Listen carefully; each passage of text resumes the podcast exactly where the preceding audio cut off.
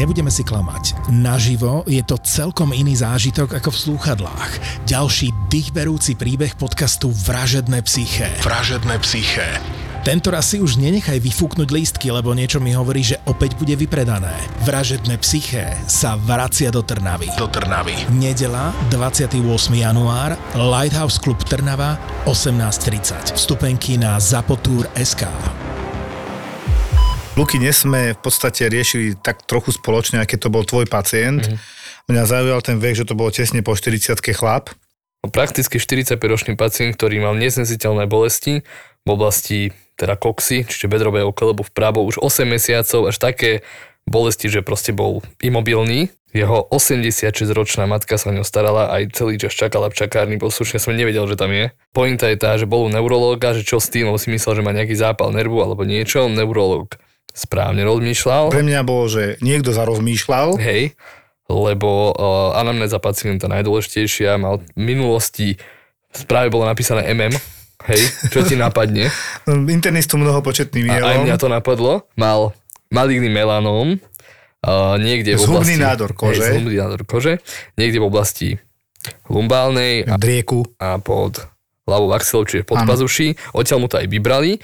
To bolo v roku 2021. A potom, ako ja hovorím, stratil sa v časopriestore. Áno, to bol jeho taký malý stredovek terapeutický, lebo nikto nič nevie, čo sa potom dialo. A skončil neurologa, ktorý to napísal teda do správy, že chce vylúčiť nejakú fraktúru uh, tejto koxy. No a odoslal to teda za nami na urgen. My sme robili jasné, že urobíš obyčajný rengen, keď chceš vylúčiť nejakú fraktúru alebo potvrdiť. A tam to začalo. Vieš, čo tam bolo, čo tam nebolo. Tam chýbalo, ja neviem, možno aj jedna tretina celého panového krídla. No lopata bedrovej kosti vpravo. Áno. Tak znie, ako keby niekto poodkúsaval nejaký malý škriatok. A sme len tak kúkali, že či naozaj toto dobre vidíme, že mladý chalan toto má. A začali sme pátrať po tom, že či, no je to Jasné. jednoducho metastatické postihnutie kosti. Áno, alebo teda jasne dá sa uvažovať nad tým, či to je primárny nádor, že nejaký osteosarkom by to mohol byť alebo niečo podobné, no. ale to skôr u dieťaťa čaká, že trošku v inej lokalite. Áno. Ale v tomto prípade nemali sme ešte dokumentáciu od toho pacienta, tak sme stále mali v hlave to, že čo keď to je mnohopočetný mielom, MM, hej, Áno. Potom tá zlatá jeho mamina, 86-ročná, doniesla celú hrubú kartoteku, čo mal ten pacient. Tam sme prečítali, že áno, bol po takomto zákruku extirpácii. Čo ale tam chýbalo, bolo nejaké kontrolné vyšetrenie na onkologickom ústave. To Je tam neabsolvoval. chýbala aj o tom- scintigrafia napríklad, čiže Áno. vyšetrenie, kde zasvieti nejaká lézia, potom maligno melanome, či tam nebude. Vlastne oni mu to vybrali a ďalej nevieme nič. A ostalo O, okolo. obvodný lekár ho nikam neposlal na nejakú kontrolu, uh, má jednu správu z toho, z toho zákroku, kde mu to robili a potom už u nás ležal s nejakým, ja neviem čo tam má, myslím, že nejakú herniu. A tomu operovali a opakovane pre bolesti chrbtice bol vyšetrený aj na urgentnom príjme, ako na neurologickej časti. Rozumiem. No, Takže už aj tam mohlo byť niečo, no ale to, keď to to môže, nemyslíš, nemusí tak- súvisieť, jasné. Podstatné, no to sme potom konzultovali spolu a nakoniec sme pacienta dali prijať na interné oddelenie a sme sa dohodli s ortopédmi, že budú konzultovať onkológa v špecializovanej nemocnici v Bratislave a uvidí sa, čo s ním bude ďalej. Na Instagram doktor ma Filipa Official a na Toldo samozrejme dáme obrazovú dokumentáciu, Hej. lebo to naozaj nevidíte často vyhryznutú, to sa volá lopata bedrovej kosti po slovensky vpravo. Po našom to bolo Kristia Iliaka anterior superior. Tá bola nahľadaná asi najviac, ak sa si dobre pamätám. Luky. Nie, inferior. Inferior bola viac? No, to je proste určitá časť lopaty bedrovej kosti, to sú tak krásne latinské názvy, toto som má rád, ale nemám rád, ako to vyzerá s tým pacientom. A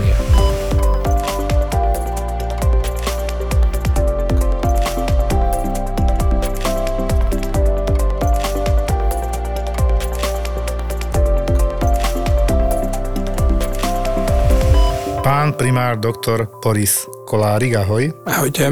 Ahoj. Ty pracuješ teraz teda v novej, najnovšej nemocnici na Slovensku na Boroch. Aj to tak od apríla pracujem v nemocnici na Boroch. A ja si ťa pamätám a to aj poviem, ako človeka, ktorý keď som cirkuloval na internom v- na Antolskej, tam si bol tiež primárom, asi najmladším, ak si dobre pamätám. Mal som 34 rokov, keď som stal šéfom, takže No. mladší. Ale tvoje schopnosti si predviedol hneď v tej chvíli, keď si relatívne rýchlo a ty si povedal vtedy toto isté, čo pred chvíľkou mne pri príprave, že niekedy máš šťastie. Že sme pátrali pacientke, ktorá mala nejaké nefrourologické ťažkosti, že niečo s obličkami, močom a ležala normálne na internom a hľadalo sa čo a v rámci diagnostiky sa dostala k tebe, ty si urobil sono A presne, ak si teraz povedal, mal som šťastie, no a pacientka mala tiež šťastie, že sa na to prišlo, našiel si, to si nebudeš pamätať, ale ja mám na tieto veci dobrú pamäť, lebo asi pamätám prvý kontakt s tými ľuďmi, keď je taký zaujímavý. A sme si volali, dobrý deň, pán primár, ja som bol vtedy taký obyčajný nejaký lekár, takéto konzilium, no dobre, jasné, toto, toto, vtedy ju pošlite na druhý deň išla. A sme si volali, teda, čo to tam je? A vy ste volali aktívne nám, že no, je tam bohužiaľ tumor, je to na diagnostiku, není problém, ku nej prebereme a dorobíme taký 2-3 cm niečo ste tam našli. No. Je to zaujímavé, vidíš, ty máš dobrú pamäť a asi to je to tvojou prácu, že ty musíš dávať pozor na tie momenty a na tie okamihy aj to rád. na tom rozhovore. Určite. Ja mám rád svoju prácu, ale je to asi charakterom tej práce, že ty musíš naozaj tých ľudí dobre počúvať, dávať pozor na tie prvé momenty. Áno, áno.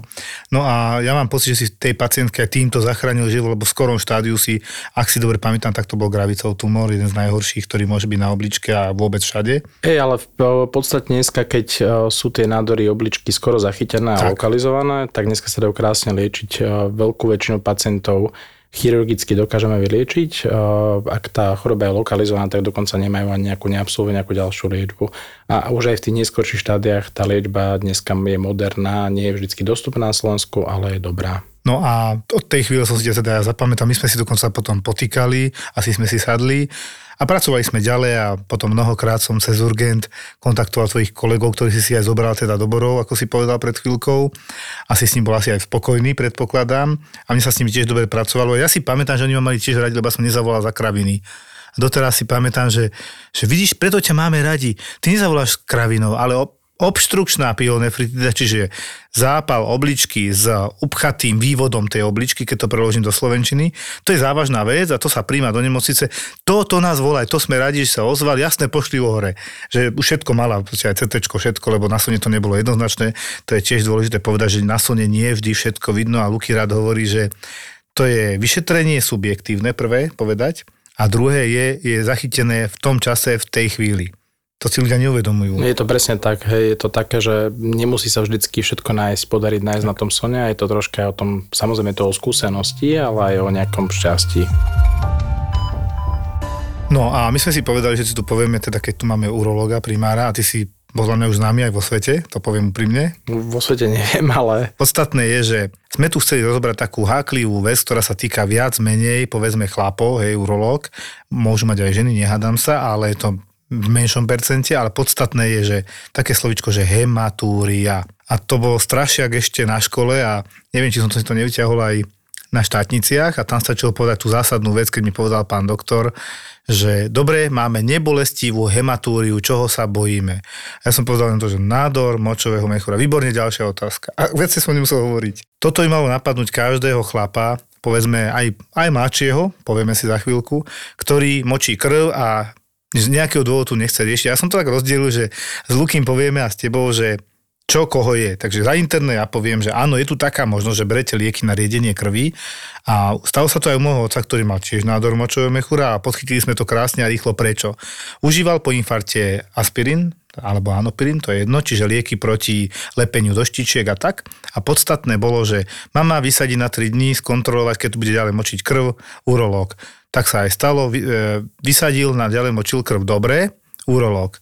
Urológ vyšetril a nádor močového mechúra, našťastie ešte taký, že jak čerešňa, tak som potom volal tomu doktorovi do vrtných partí Slovenska, keď to tak poviem, geograficky. A pýtal sa, že jak je veľká tá vaša čerešňa, lebo viete, môže byť čerešňa, ktorá má 2 cm alebo aj pol cm, že kde sa bavíme, že objemom, lebo T1, T2, kde sme? No, že taká normálna čerešňa, že má to 1 cm. Dobre, že to vieme vybrať bez problémov a že pokiaľ nebude iná komplikácia, bude to v pohode. Tak sa aj stalo, tešil som sa. Táto ani nevedel, že mal nádor, lebo keby som to povedal skáče z okna, všetci už vieme, že zomrel na ďalší nádor, rakovinu pažeráka, to už bol veľký problém. To bolo veľké a rozbehnuté a ťažko diagnostikovateľné, ale vrátim sa k tomu, že toto má, nás má napadnúť chlapov, že močím krv, dobre, jedna možnosť je toto, potom menej pravdepodobná a častejšia u žien je, ty si mal luky nedávno? No to bola hemoragická cystitída. Preložme to, to, preložme to. Krvácajúca cystitída. Zápal močových močového mechúra. Tak. Konkrétne. Ale to vlastne bola aj tvoja, lebo to bola pacientka, ktorá si dala Xarelto. Áno, kombinácia. Čiže liek, ktorý 18 hodín účinkuje a riedi brutálne krvu No a vlastne krvácala. A tak to došlo na urgent, no a to bolo niekedy nad ránom, tak čo máš robiť s tou pacientkou? No musíš 8 na hodín čakať, kým sa to zastaví. Jasné. Lebo nemáš čo. Vylúčil som tam nejaký kameň, hej, CT mala robené, vylúčil som tam nejakú, nejaký tumor, lebo to by sme asi aj videli, aj sono mala robené.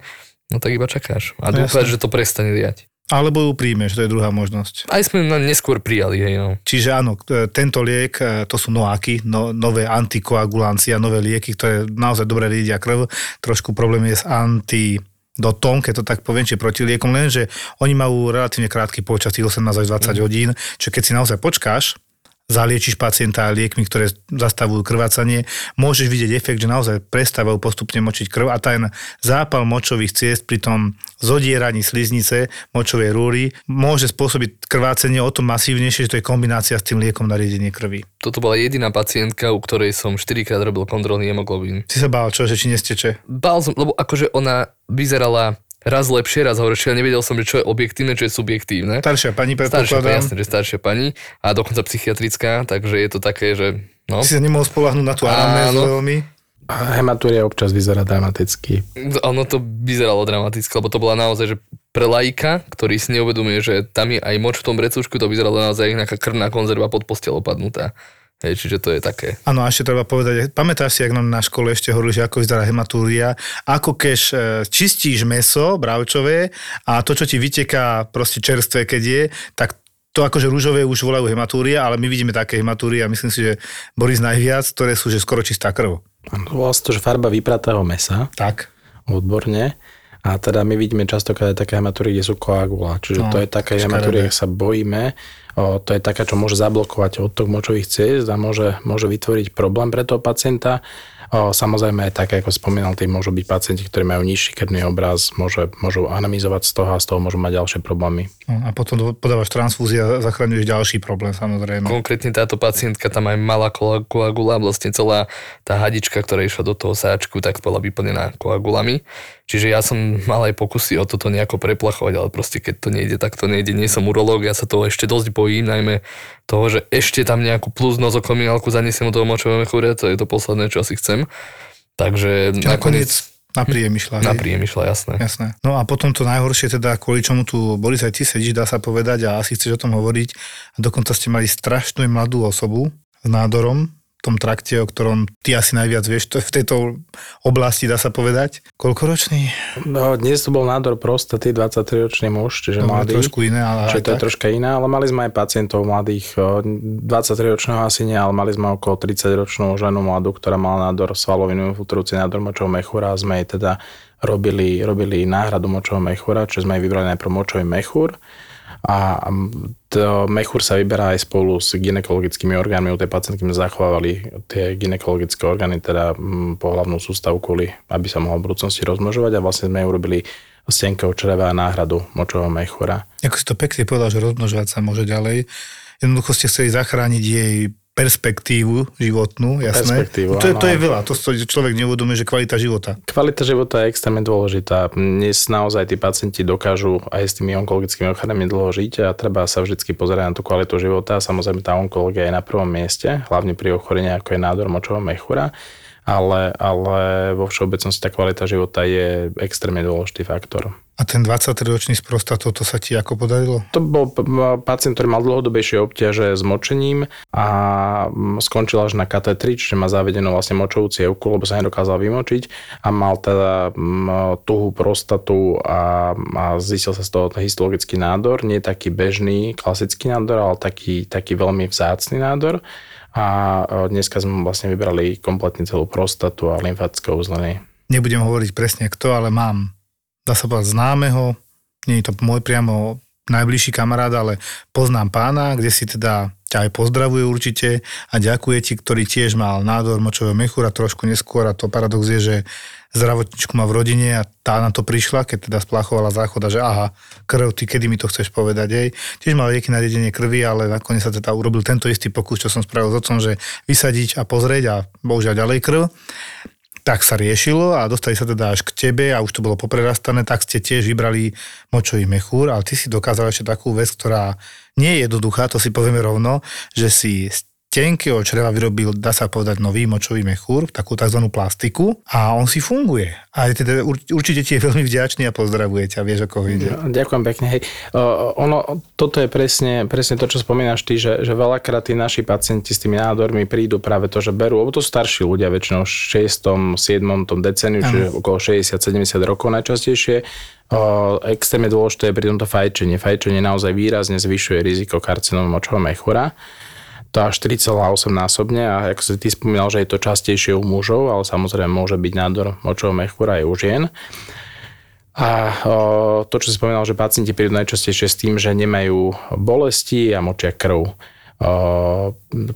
Môže to byť častokrát teraz spojené s tým, že berú nejaké lieky na riedenie krvi a sa im spustí, spustí krvavý moč. Vždycky je tu týchto pacientov treba vyšetriť takí, čo majú makroskopickú tú hematóriu, čiže makroskopicky majú krv v moči. Viditeľne, viditeľne áno, že to, že to vidia, že vidíte mise krv, tak je potrebné ich vyšetriť a urobiť im vyšetrenie, ktoré sa nazýva cystoskopia, čo je pre lajka si to môže predstaviť ako pozeranie kamerou cez močovú trubicu do močového mechúra. My vlastne tou cystoskopiou dokážeme odhaliť práve ten nádor močového mechúra. To je vlastne štandardný postup pri hľadaní nádoru močového mechúra. Áno. Ty si hovorili aj roboticky, teda operujete roboticky niektoré tie nádory? Hej, v novej nemocnici máme, máme najnovší robotický systém a dokážeme vlastne roboticky, ale mini invazívne, čiže cez nejaké vpichy na koži sa dostať donútra do, do brušnej dutiny a operovať vlastne orgány vnútri um, roboticky. Ty tam fyzicky ani nie si priamo pri ňom, a robot. Hej, máme asistenta a sestričku, ktorí sú pri pacientovi.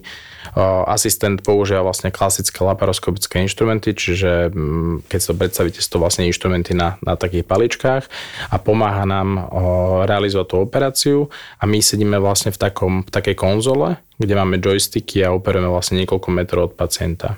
Ale máte asi lepší výhľad, keď to tak poviem, ako normálne a hlavne si to vieš približiť, ale to si tak pamätám. Dobre hovorím? Ono, je to trocha, trocha komplikovanejšie. Dneska už aj tie laparoskopické veže dokážu urobiť 3D videnie, čiže ty vidíš vlastne v troch dimenziách, ale, ale je to komfortnejšie, má to ďaleko väčšie, väčšie zväčšenie a dokáže vidieť lepší detail. Čiže tá operácia je šetrnejšia. Ono sa dá laicky vysvetliť, aké by si operoval pod mikroskopom. A je to naozaj, naozaj sú veci, ktoré, ktoré tým, že ja som v minulosti robil aj tú laparoskopickú chirurgiu, teda tiež, že napíchajú sa vlastne vstupy do tela a operuje sa pomocou tých inštrumentov vlastne v tele zavedených iba cez tie porty, tak toto je technicky niečo podobné, ale ďaleko dokonalejšie a tie pohyby, ktoré ti umožňuje ten systém a dovoluje ti dovolia, dovolia ďaleko presnejšie operovať. Predpokladám, že robíte aj nefrektómie, či? Nefrektómie robíme stále laparoskopicky, to je taká ako... Počkaj, vysvetlíme, čo to je Robil som, pardon. Hej. Nefrektomia je vlastne odstránenie obličky. To, to odstránenie môže byť kvôli nádoru uh-huh. najčastejšie, alebo kvôli tomu, že je funkčná, dosť také, že nefunguje vlastne ano, tá jasne. oblička. Ale najčastejšie teda kvôli nádoru. Keď je odstránenie celej obličky, to sa dneska robí pri veľkých nádoroch, kde nie sme my schopní spraviť e, výkon, ktorý zachováva tkanivo obličky. Dneska Rozumiem. to štandardom pri tých kravicových nádoroch pri malých lokalizovaných do 4-5 cm je naozaj realizácia tzv. nefron šetriacej operácie, kde vlastne my vyrežeme iba ten nádor, ktorý tam identifikujeme z obličky.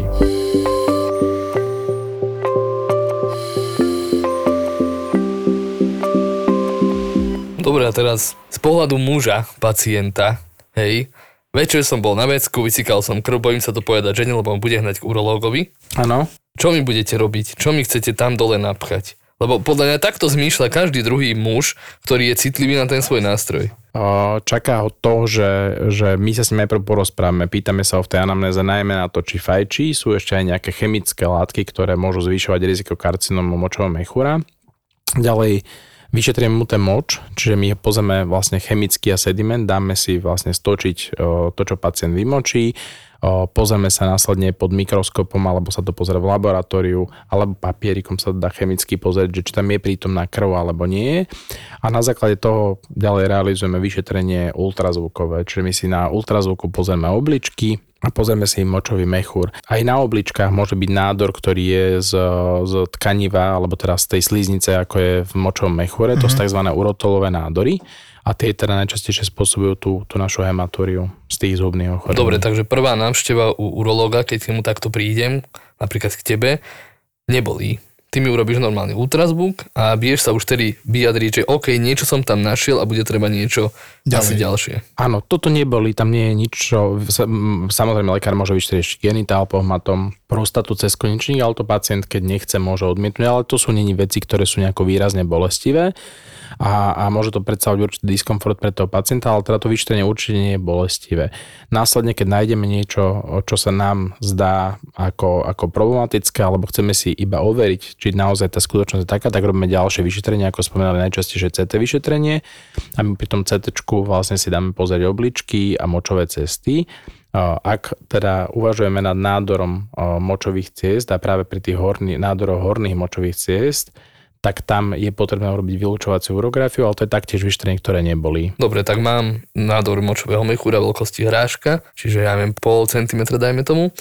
Čo teraz? Pri nádoroch tá veľkosť je samozrejme dôležitá, to je tiež faktor, ktorý má vplyv na to, ale my vlastne určujeme to, čo sme spomínali, že pozrie ten lekár ešte cystoskopicky a tam teda nájde, popíše, ako vyzerá ten nádor, kde je v mechúri uložený, či je jeden alebo či je viac tých nádorov na základe toho vás odporúči do nejakej nemocnice, kde je urologické oddelenie, kde, kde sa realizuje e, odber vlastne histológie z toho močového mechúra, to sa volá transuretrálna resekcia močového mechúra.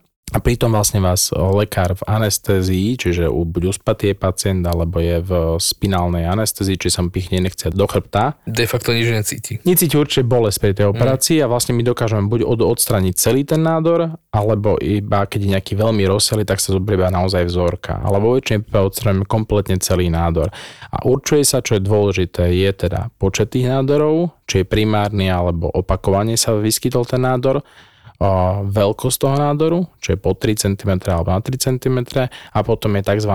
štádium, čiže či je infiltrovaná iba sliznica toho močového mechúra, podsliničné väzivo alebo svalovina.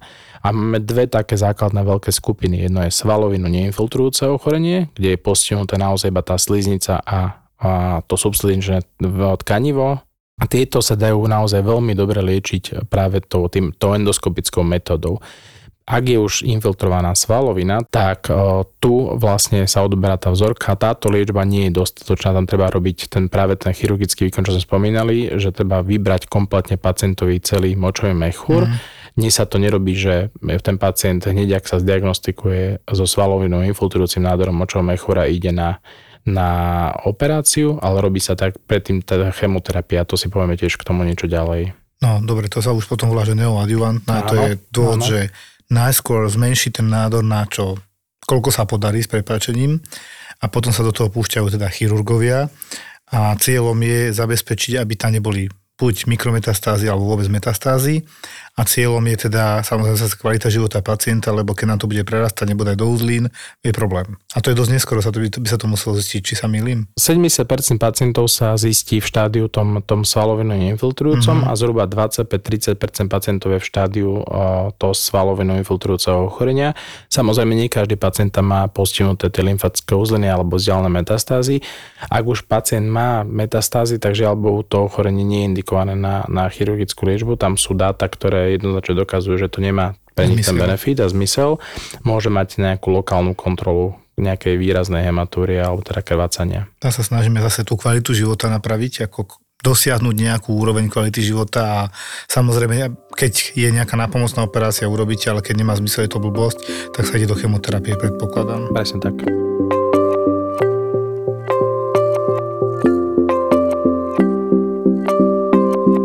Ja som študoval, mal som mojho spolužiaka, veľmi, veľmi dobrého kamaráta, ktorý zrazu prestal proste chodiť do školy a nikto o ňom nič nevedel. Potom spätne, keď som ho už začal znovu vydávať, som sa dozvedel, že vlastne mal rakovinu semenníka, non-seminom, čiže myslím si, ak si dobre pamätám, sú tie horšie tumory, tie non-seminómy, to je typ nádoru, ktorý vychádza z... Zárodočných buniek. Áno. Sú dva typy, hej, že tie seminomové a tie non-seminomové, kde sú vlastne zmiešané nádory sa označujú a tam môže byť embryonálny karcinom zložka choriokarcinom a tak. Zo žltkového aj Zo žltkového vaku, áno. Každopádne, čiže či to vychádza priamo zo zárodočných buniek, alebo nie, tak by som to Čiže zjednodušil. toho pre- podporného tkaniva alebo Tak. nejakého. To sú už nádory zo stromy, toto sú vlastne z tých zárodočných buniek a potom sú vzácne nádory zo stromy toho semeníka, ale tieto sú práve u tých mladých možno sú najčastejšie tie, tie nádory zo zárodočných buniek. Ja to preto spomínam, lebo už to budú pomaly dva roky, čo tento môj e, veľmi blízky kamarát mal tento problém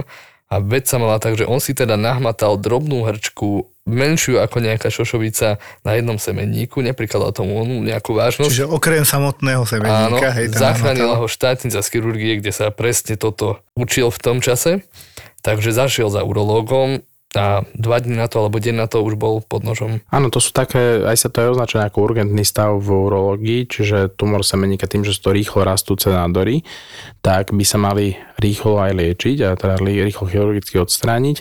Ono, ten primárny výkon je to, že sa odstráni ten semeník. Ten semeník vzhľadom na to, že ako si spomínal, on je z tých zárodočných buniek a vieme, že semeník zostupuje do, do mieška vlastne z retroperitonea, tak o, najčastejšie robí práve metastázy Metastázy do, do retroperitonea To znamená vzadu, za, za, za bruchom v, po, pozdĺž veľkých ciev. A závisí to teda od strany, na ktorej je ten, je ten nádor. Dá sa povedať, že po ceste zanechá za sebou tú stopu a tam si ide. Áno, on vlastne v tých, áno, jak, jak zostupuje dole, Tam. tak tam sú jeho uzliny, ktoré má, ktoré má aj, aj cievne zásobenie teraz toho retroperitonea. Čiže, čiže to dáva takúto logiku a preto sa to vlastne robí z odstranenie z ingviny, čiže zo slabiny. Hej? Čiže nie z mieška, aby sme vlastne neporušili o, to lymfatické tie cesty a neurobili ten rozsev niekde inde, kde, by, kde sa prirodzene ten nádor by nedostal a vyberá sa práve preto z ingviny. On už mal to nešťastie, že už mal podozrivé nejaké uzliny v retroperitoneu, takže mu urobili tú jednu z tých veľkých operácií, kedy teda vyberieš všetko von a ideš si škrapkať aortu a vyberať tie uzliny, aspoň takto mi to on popisoval. On s tým bol taký úplne zmierený normálne, že však idem na tú operáciu, chvala Bohu, podarila sa. Teraz je sledovaný ako onkologický pacient, lebo 5 rokov neubehlo a má sa dobre. No a mňa vždy fascinovalo to, že jak rýchlo to všetko išlo, že vlastne on bol zdiagnostikovaný za priebehu dvoch dní dňa, hneď bol zoperovaný, on necelý mesiac na to už mal prvú chemošku za sebou. Takže ako Takzvanú zaisťovaciu po laicky, no. Ani, ani nezaisťovať, v tom sa dáva, on mal, podľa toho, čo, čo hovoríš, mal, mal metastatické ochorenie, Aha. ak mal iba v úzliny v retroperitonách, to je štádium 2 a, a tam je tá úspešnosť liečby veľmi dobrá, hej, čiže tam tá chemoterapia, dneska sa dáva vlastne chemoterapia na, na oba tie typy, aj tie seminomové, aj tie zmiešané non-seminomatózne a, a má veľmi dobrý efekt. V niektorých špičkových centrách vo svete sa, sa dáva, teda tie seminomy, ak, sú, ak je lokalizovaná choroba na retroperitónom a je dobre operovateľná, tak sa robia aj, aj primárne lymfadenektomie, to čo spomínal, to je pomerne veľká operácia. A tá chemoterapia spôsobí to, že vlastne spôsobí reakciu tých lymfatických uzlín a tým, že sú to nád- nádorové bunky, ktoré rýchlo rastú, tak tá reakcia je veľmi taká, taká vyzerá to, ako by sa tam rozdal lepidlo. Čiže tá operácia je naozaj veľmi komplikovaná a môže byť niekedy náročná a spojená s mnohými inými, s potrebou mnohých iných nejakých zákrokov. Čiže to naozaj je operácia, ktorá má veľmi vysokú mieru komplikácií a je teda je delikátna, naozaj náročná. No ale chalan teda doteraz žije aj sledovaný, že úspech Áno, bol veľký, hej, v tomto smere. Teraz mňa napadá ako, povedzme, za lajkov otázka. Či sa majú chlapi, tak jak si ženy majú palpovať prsníky, či si majú občas pozrieť svoje semenníky, okrem toho, že to robí lekár samozrejme, čo si dovolím tvrdiť, že u dospelých sa to asi tak často nedeje, že by obvodný lekár prehmatal semenníky chlapovi, nemyslím si, že sa to deje, nech ich neklamem a ne- neubližujem. A jedna dôležitá vec je k tomu, k tomu seminomu a podobne, že je zvláštne, aké je to prepojené, že keď som robil na novorodenskej klinike, tak sme presne hľadali, či sú tam semeníky, lebo čo, nezastúpené semeníky, ktoré ostali v bruchu, sú práve rizikom pre rozvoj týchto nešťastných nádorov semeníkov a ako je to prepojené, že netreba zanedbať takéto základné vyšetrenia a netreba sa hábiť dať si vyšetriť tie semeníky. Hej, toto je, čo spomína, že je to absolútne pravda, že treba sa aj tých pacientov, ktorí majú takýto problém, že nejakú hrčku, tak treba u nich zisťovať, či nemali neostúpené semenníky, či neboli operovaní v detstve, tak, lebo u nich je ten výskyt častejší. Čo sa týka toho prežitia, dneska tí pacienti žijú excelentne, čiže tá chemoterapia dokáže aj tých metastatických pacientov častokrát vyliečiť a naozaj to je, to je liečba, ktorá mala možno najväčší ako úspech o, z onkologického ochorenia, lebo dneska vieme vyše 90% pacientov vyliečiť, čiže okay, je to, to je, je to neuveriteľné. A naozaj tí chalani dlhé roky žijú, čiže to je, to je úžasné a žijú relatívne kvalitný život. Hej. Tam nasadne otázka hneď, že či majú šancu mať potomstvo, keď teda jeden semeník je dole, ten druhý by byť funkčný. Uh, je druhý funkčný, môže nastať problém tým, že dostávajú chemoterapiu, uh-huh. tak tým môže, že sa im zhorší ten spermiogram a samozrejme teda my doporučujeme, ak pacienti nemali pred operáciou realizovaný odber spermí, tak im dáme realizovať odber spermí takzvanou... Keď chcú samozrejme. Áno, kryoprezerváciu spermí. To predpokladám hradí poisťovňa v tomto prípade? Áno. No lebo presne tak toto aj on mal. Hej, a potom sa proste ten môj kamarát, spolužiak, pol roka smial na tom, že proste keď má orgazmus, tak z neho nejde nič, že pomaly len prach. Áno, toto je, to také... toto je žiaľ Bohu pravda, že po tých, ale to nie je po tej operácii, to je po tej operácii tie lymfatické uzly, lebo tam je ten hypogastrický plexus, ktorý pomáha robiť ejakuláciu, alebo tak, ktorý pomáha ejakuláciu mužov. A toto častokrát, tým, že to je po chemoterapii, je to naozaj, naozaj veľmi komplikované, ten, ten urobiť tú operáciu nervy šetriacu dá sa povedať, že to je technicky veľmi, veľmi náročné, lebo tie nervy sú tenučké a naozaj tá reakcia je častokrát taká, že to je predstave, aké by si tam vylial betón. Mm-hmm. Čiže tam môže dojsť ako komplikácia k poškodeniu nervov, neuropatii a tým pádom... Áno, ale aj poškodeniu veľkých ciev, čiže bajme sa o, o dolnej dutej žile Aha. a o aorte O, ide sa vlastne popri tých veľkých cievach až k obličkovým, obličkovým o, odstupu obličkových ciev a to môže dojsť poškodeniu obličky, ale môže byť prilepené k tomu aj črevo. Naozaj je to, je to zákrok, ktorý má svoju morbiditu, čiže môže pacient nielen o, nejako, mať nejakú komplikáciu, ale môže aj zomrieť pri tej operácii. Pacienti. Čiže je to ťažká operácia z pohľadu urológa tam, neviem, či je tam sám, alebo tam prizvaný ďalší cievný chirurg, alebo kto? My to robíme štandardne v kombinácii s cievným chirurgom. No. Je to kvôli tomu presne, že keď nastane nejaký, nejaká komplikácia, chceme mať zabezpečené pre toho pacienta najlepšiu možnú, možnú liečbu v zmysle toho, že aby sme vedeli ten problém najlepšie vyriešiť, ako sa dá. Ale sú pracoviska, kde to robí čisto napríklad chirurg na Národnom onkologickom ústave, to robí chirurg. Hej. Rozumiem. Keď si veria, tak idú do toho a majú Keď majú skúsenosti a robí to dobre, nie je problém. Každopádne znamená to, že pri poškodení, buď po chemoterapii alebo po takej operácii závažnejšej, komplikovanej, sa môže stať, že dojde k afunkčeniu samotnej ejakulácie. Hej, že ona proste hej. nebude typická. Hej. Hej. Jak je to zvláštne, poprvé, že bojíte sa ísť k lekárovi s niečím, čo môže byť oveľa horšie ako ten strach. A na druhej strane, nedávno som mal pacienta, ktorý, ja to neviem inak povedať ako to, že bol strašne simplexný, podľa mňa až na hranici nediagnostikovanej nejakej zaostalosti.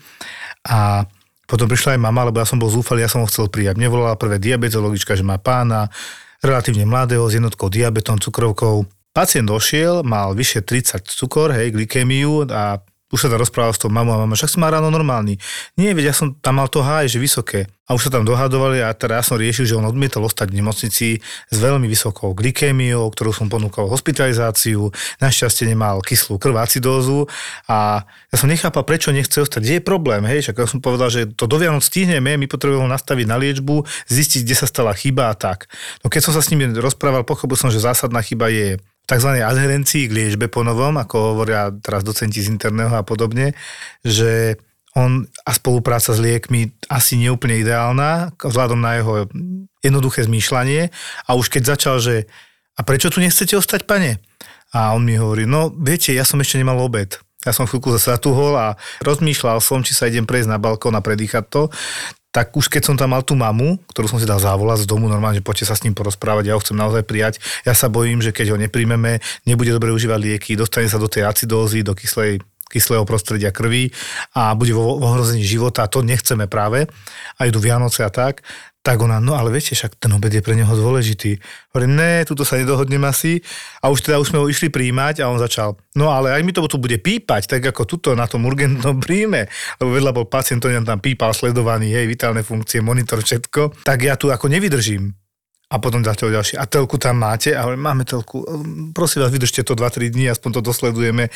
Ja vám garantujem, že do tých Vianoc my máme snahu všetkých prepustiť domov, kto sa trochu dá. Toto je pacient, ktorý sa dá dovtedy zaliečiť. Tak dúfam, že ma nezabije, ako tam ráno 24. v mojej službe uvidím, lebo bude zúriť.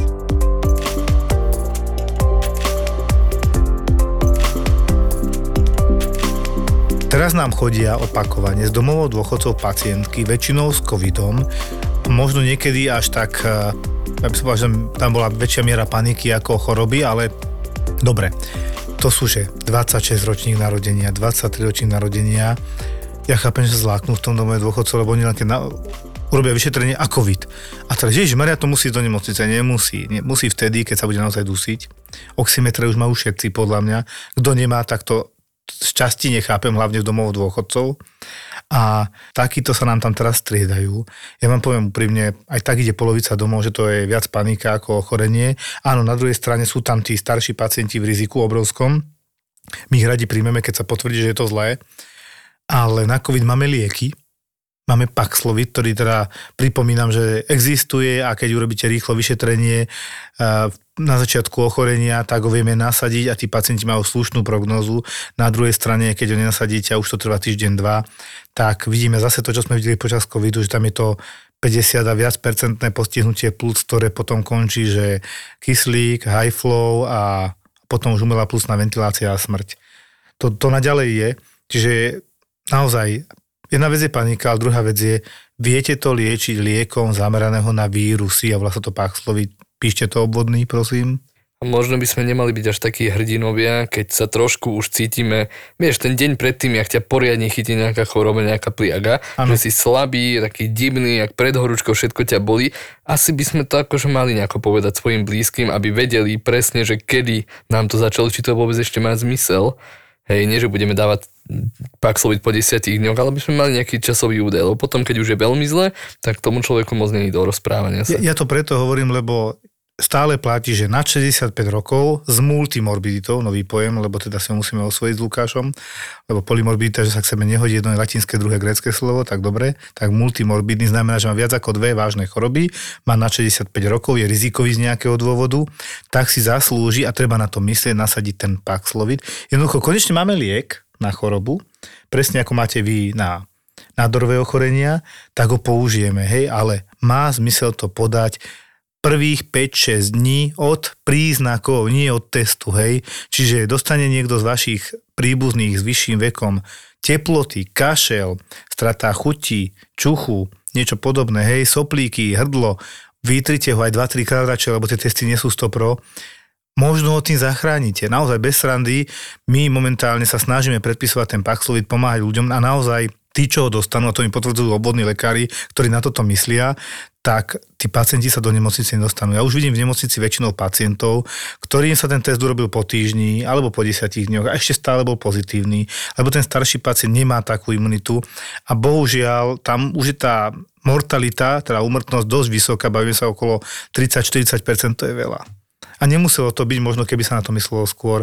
A podľa mňa ten človek má možno takú istú budúcnosť, ako mám ja, keby dostal liek, ktorý funguje, máme ho na Slovensku a z nejakého dôvodu sa nedáva, dajú hneď antibiotika, obvodiaci mnohí. Poprosím, myslíte na to, že to môže byť COVID. Im to zachráni život. Podcasty z produkcie ZAPO nájdeš už aj na YouTube. Už aj na YouTube. Tak naklikaj kanál ZAPO Zábava v podcastoch a daj nám odber. Daj nám odber. Mohlo sa stať, že ste tam 13. decembra chceli byť, ale nezmestili ste sa. Podcasty Vražedné psyché a Choď do sa v plnke predstavili naživo v zaplnenom klube Ministry of Fun. Tak si to teraz dajte zo záznamu a uvidíte, že to skutočne bola naša najväčšia podcastová show minulého roka a na budúce. A na budúce. Tam budete chcieť byť. Máme pre vás video aj audio z Bystrice. Exkluzívny záznam si teraz môžete kúpiť za 9 eur na našom webe zapotur.sk.